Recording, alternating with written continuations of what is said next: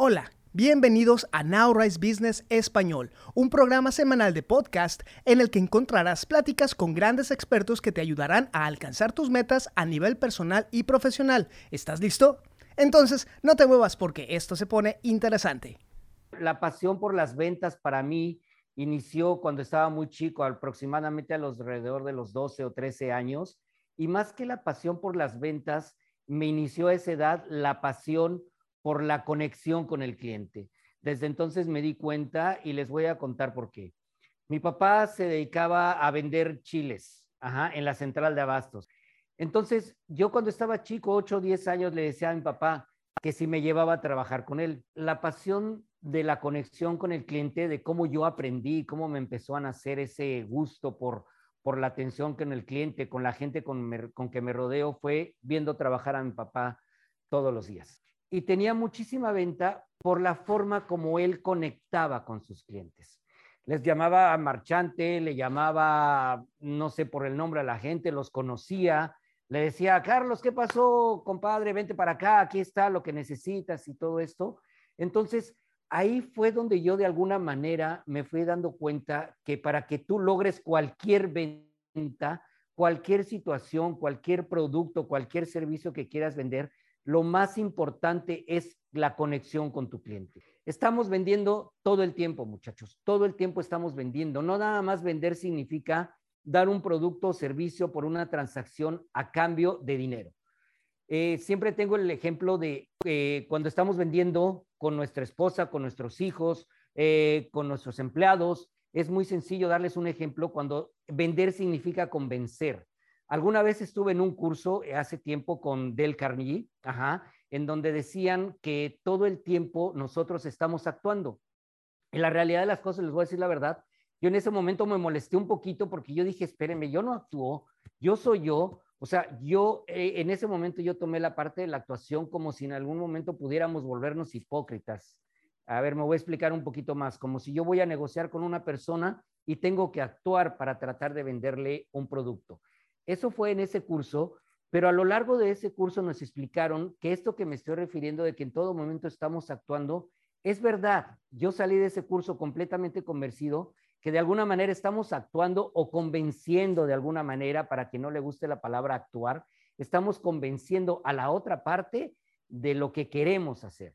Les voy a poner un ejemplo bien sencillo. Por ejemplo, yo salgo el viernes de, de la oficina, hablo con mi esposa, la invito a cenar pero ella quiere sushi, yo quiero tacos. Ajá, gran problema, ¿no? A ver a dónde vamos. Entonces, ella me va a convencer a mí con el sushi y a lo mejor sus argumentos van a ser, ¿sabes qué? Es que ya es tarde, ya es viernes, ¿qué tal que comemos tacos, la salsa, el limón, lo que sea, y nos va a caer muy pesado para en la noche? ¿Qué te parece que mejor? Hoy vamos a comer sushi y ¿qué te parece que mañana te hago tu mole de olla, por ejemplo, que es tu comida preferida?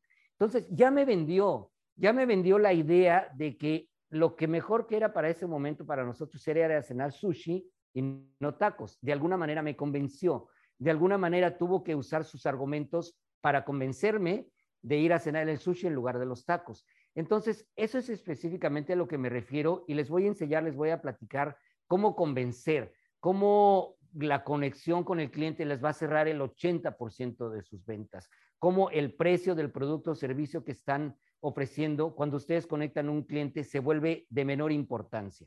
Las ventas no son solo para quienes se dedican a esto. Tienes que saber vender sin importar realmente tu trabajo o tu posición. Todos en todo momento estamos vendiendo. Saber vender es indispensable para sobrevivir. Saber vender es tan importante que yo siempre he dicho que lo deberían de enseñar a las escuelas, así como nos enseñan matemáticas, física y química, habría de ver un taller de ventas en donde específicamente te sepan, te enseñen a comunicar tus ideas para que puedas convencer a los demás de lo que estás haciendo.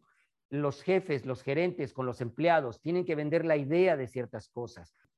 Ok, ¿qué se necesita para vender? Hay algo bien importante. Antes de pasar directamente a la parte de ventas, ¿qué se necesita para vender? Se necesita sabernos comunicar. La habilidad de comunicarnos es igual a la habilidad para vender, que es lo mismo la habilidad para ser exitoso en tu vida. Saber comunicarnos es esencial. Es muy diferente oír que escuchar. Es muy diferente cuando yo estoy platicando con una persona y estamos platicando, vamos a decirles, de un partido de fútbol, pues sí, estamos interesados en la plática, estamos oyendo, oímos la música. Sin embargo, escuchar es bien diferente. Y dentro de las ventas, que es súper indispensable saber escuchar a tu cliente. Sin comunicación, muchachos, no hay nada, no hay entendimiento, no podemos expresar lo que sentimos y no podemos generar confianza en los demás. Y esa es otra parte indispensable, la parte de generar confianza. Tú tienes que generar confianza en la gente que tienes a tu alrededor. Tienes que generar confianza para que te crean. Si tú generas confianza con un cliente, si tú generas conexión con un cliente, créanme que le vas a vender lo que tú quieras. Es súper importante cuando estamos con un cliente, tocando un poquito más el tema de la, de la comunicación. Hay muchos vendedores que creen que el hecho de estar hablando y hablando y hablando con todo el tiempo con su cliente, eso los va a llevar a convencerlos de que al final compren el producto o servicio que ellos necesitan. Sin embargo, no hay más falso de la realidad. Lo primero que tú tienes que hacer es aprender a escuchar, ver cuáles son las necesidades del cliente para entonces después ofrecer lo que tú tienes, el beneficio que les puedes dar, brindando de acuerdo a esas necesidades que ellos tienen. ¿Qué tenemos que hacer para empezar cuando recibimos un cliente? Es ponernos en la misma posición. Y vamos a empezar a hablar un poquito más de ya cuando viene un cliente a tu negocio, servicio, hay que ponerse en la misma posición. El lenguaje corporal es súper importante. Les recomiendo siempre mirar a lo que es el triángulo entre los ojos y la nariz. Eso hace que una persona se sienta bien. Eso significa que tú estás mostrando interés en la otra persona. El hecho de ver en este triángulo te va a dar la posibilidad también de escucharlo mucho mejor. Si tú estás volteando para otro lado, si ves el escritorio, no estás prestando atención y entonces vas a perder completamente la atención de tu cliente. En ese momento estás perdiendo una venta. No estás perdiendo un cliente, estás perdiendo una venta porque no estás poniendo la atención necesaria para esa persona. Segundo, tienes que mostrar interés. Tienes que mostrar interés en la otra persona. Es muy importante, Oscar, que si el otro, el cliente te está diciendo, es que mire, mi hijo va a entrar a la universidad y necesita una calculadora eh, científica porque se le están pidiendo, tiene 18 años, que tú confirmes que le estás escuchando porque entonces eso le hace sentir bien al cliente. Y eso hace que le vas a brindar el beneficio o servicio que le está pidiendo. Es súper importante sonreír, dar la mano. Hay mucha gente que de repente yo saludo y te saludan con ese saludo con el que llaman como de pescado, cuando la mano se les cae y no sientes esa fortaleza de parte de la otra persona en donde realmente eso brinda confianza. ¿Cómo se sentirían ustedes si llegan a saludar a una persona, entran a un negocio de coches, de agencia de viajes, de cualquiera que sea? Entran ahí y dan la mano y la otra persona sienten así como que como que ni siquiera tiene fortaleza dar un saludo. Eso no está bien. Den la mano fuerte, no vayan a lastimar a nadie, ¿eh? Fuerte nada más, un buen apretón de manos, saludan a los ojos, llamen a las otras personas por su nombre, es muy importante y ved que puedan llamar a las otras personas por su nombre. A todos nos gusta escuchar nuestro nombre, ser tratados de usted, pero siempre por el nombre puede ser. Decir, hola Juan, buenas tardes, ¿cómo está? Carla, dígame, ¿en qué le puedo ayudar? Estoy para servirle. Entonces, eso también es muy importante. Existen muchos tipos de vendedores. Existen, ahorita vamos a analizar cuatro tipos de vendedores específicamente tomadores de pedidos o guías de turistas. ¿Qué se imaginan como un guía de turistas? Cuando ustedes van a ir, han ido a alguna ciudad, alguna iglesia, algún museo y de repente tienen una guía, esa persona sabe todo sobre el producto y la compañía. Lo ofrecen, tienen gran conocimiento. Eh, sin embargo, no logran las ventas, no logran cerrar. ¿Por qué? Porque son como libros con una gran cantidad de información que tienen sin embargo, lo único que hacen es darla, darla, darla, sin ningún tipo de conexión. No les importa. Llegan y se sientan nada más. Cuando tienen un cliente, se levantan, pasan la información y es todo. Entonces, ese tomador de pedidos o guía de turistas no es productivo. No es productivo para una empresa, no es productivo para sí mismo, porque aunque sabe mucho de su producto o de la compañía para la que trabaja, ya dijimos en un principio que esas personas no van a lograr cerrar las ventas, por lo tanto, no van a ser productivos para la compañía. Y por eso vamos a pasar al segundo que dice el vendedor. Este ya no se quedó solamente tomando un pedido en un teléfono, en donde le llamaron, sino este ya es el vendedor. Es un poquito mejor que el anterior, sin embargo, sabe también todo sobre su producto, la compañía, pero con muy poca iniciativa. Sabe que podría ser mejor, pero no se atreve, no se atreve a lograrlo, no se atreve a salir de ese círculo en el que está, de su rutina, y ahí se queda por años. Ajá. Es medio flojo de repente, está dentro de su zona de confort. Ajá. Esta es la imagen específicamente que les decía del hombre dentro de la caja, en donde yo sé mucho, sé de mi producto, si vendo, puedo de alguna manera lograr mis ventas, pero ¿qué hay más allá? ¿Hasta dónde vas a crecer? ¿Qué más vas a hacer por seguir avanzando dentro de lo que tú estás y dentro del mercado, dentro, de, dentro del mercado que te desarrolles? Vamos al siguiente, que es el experto en ventas. Es una persona que puede, una persona que puede hacer el recorrido de una venta por encima de todo. Vende, encanta, asegura al cliente, sin embargo, cree que puede vivir solo de lo que sabe no se educa, no estudia, no se actualiza, no crece y sobre todo no escucha a la gente de su alrededor. Esa persona vive sabiéndose como la mejor o el mejor y nada más. Hasta ahí se queda. Yo les aseguro que esa persona tarde o temprano ahí se va a quedar. ¿Por qué? Porque va a venir una generación nueva, va a venir alguien nuevo que sí viene más educado, viene con más ganas, viene eh, buscando la tecnología del día de hoy, viene estudiando y tarde o temprano lo van a dejar. Lo van a dejar en el camino. Va a venir gente que lo va a pasar y lo van a dejar atrás y entonces tal vez sea demasiado tarde para que esa persona haga algo. Espero que no les pase. No es un verdadero líder de ventas. Y por último, el maestro en cierre de ventas. El maestro en cierre de ventas es el mejor. Es el que va a cumplir con todos los requisitos, es el que conoce el producto, va a conectar, va a conectar con el cliente, tiene una excelente comunicación con el cliente, sabe ofrecer, sabe ganar la confianza del cliente, está en continuo crecimiento, lee, estudia, practica, ofrece servicios. Y eso que digo, estudia y practica es muy chistoso porque en un principio, cuando yo empezó todo esto, me, me paraba enfrente del espejo y empezaba a hablarme. O sea, así como lo quito, ¿no? Y empezaba a hablarme y créanme que es un ejercicio que ayuda muchísimo, ayuda a soltarse.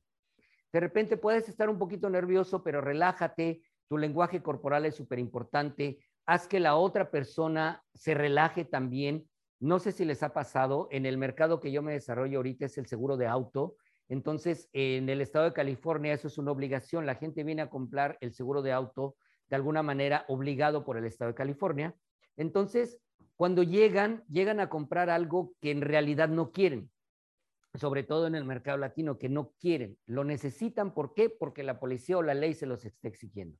Entonces, entran a la oficina y siempre entran con ese lenguaje corporal como de brazos cruzados, con el ceño así como fruncido, porque están comprando algo que necesariamente los están obligando. No es como cualquiera de nosotros en donde quieres ir a comprar una corbata, un reloj, una camisa, un pantalón. Entonces, ya trabajaste tienes ganas de comprártelo, vas a la tienda y ¿cuál es la diferencia? Vas con una sonrisa, te relajas, llegas, buscas tallas, ves colores y al final decides qué es comprar. Si no te gusta, sales y lo buscas más tarde o vas a otra tienda, pero tienes el gusto de comprarlo. Entonces, esta parte del lenguaje corporal que maneja el maestro en cierre de ventas es muy importante que lo sepan leer. Primero que nada, tienes que darte cuenta si el cliente que viene contigo es una persona introvertida o extrovertida cuando ustedes logran que una persona, un cliente, de repente abra los brazos, si los hombros los tenía hacia arriba, se relaje un poco, van por buen camino, síganle. La persona relajó los hombros, abrió los brazos, te esté escuchando de mejor manera. Recuerden ustedes que siempre el lenguaje corporal, tener los brazos cruzados, eso está como poniendo una barrera, significa que tiene una barrera.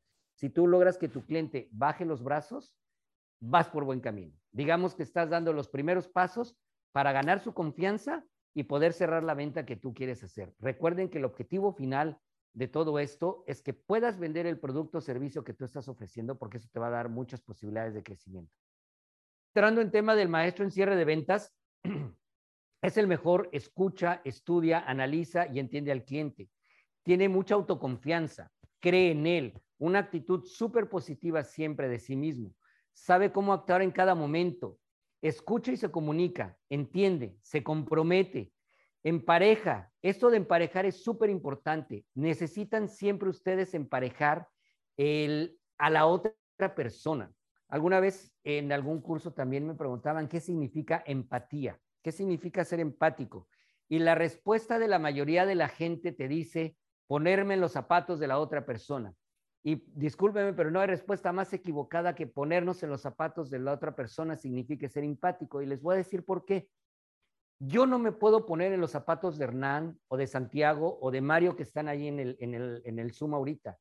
¿Por qué? Porque no estoy viviendo ni la realidad ni los pensamientos que Mario o Santiago, Ibedo, Juan tienen. Ellos tienen su realidad en su momento y yo no puedo ponerme en los zapatos de él. Sin embargo, sí puedo tratar de emparejar, que es un poco diferente, el hecho de cómo Juan o Mario o Carla o Ivette se están sintiendo.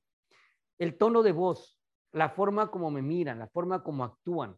Si ustedes tienen una persona introvertida que llega a su negocio o llega a su compañía, llega a su trabajo y de repente llega, entra a la oficina y llega así como medio penoso, como que no sabe qué está haciendo, como que quiere, como que se acerca, ahora sí que como decimos, como que quiere y no quiere, como que puede y no puede, y de repente llegamos nosotros con nuestra actitud y, hola, buenas tardes, adelante, pase, por favor, ¿qué va a pasar con esa persona? se va a sentir intimidada, no se va a sentir cómoda, porque nuestro tono de voz es demasiado elevado, nuestro lenguaje corporal está como muy echado para adelante cuando estás tratando con una persona introvertida. Entonces, tú tienes que emparejar. Es muy diferente que yo me acerque y le diga, hola Mario, buenas tardes, mucho gusto, bienvenido, pase por favor, ¿en qué le puedo ayudar? Entonces, a eso nos referimos en la parte de el maestro en cierre de ventas sabe emparejar a las personas sabe hablar con el mismo tono de voz, sabe escuchar para después responder. Encuentra la necesidad del cliente, busca siempre el beneficio del cliente. Acuérdense que cualquier transacción de venta de un producto o servicio tiene que ser una relación ganar-ganar. No puede ser un ganar-perder o un perder-ganar por parte del vendedor con el cliente. Entonces, tiene que ser una relación ganar-ganar. Eso lo sabe y se lo hace saber al cliente. Si te gustó este podcast y nos quieres apoyar, no olvides seguirnos en nuestras redes sociales y nowriseacademy.com, donde encontrarás clases, talleres y varios recursos gratis que podrán ayudarte en tu vida personal y profesional. Bueno, eso fue todo por esta vez. Muchas gracias.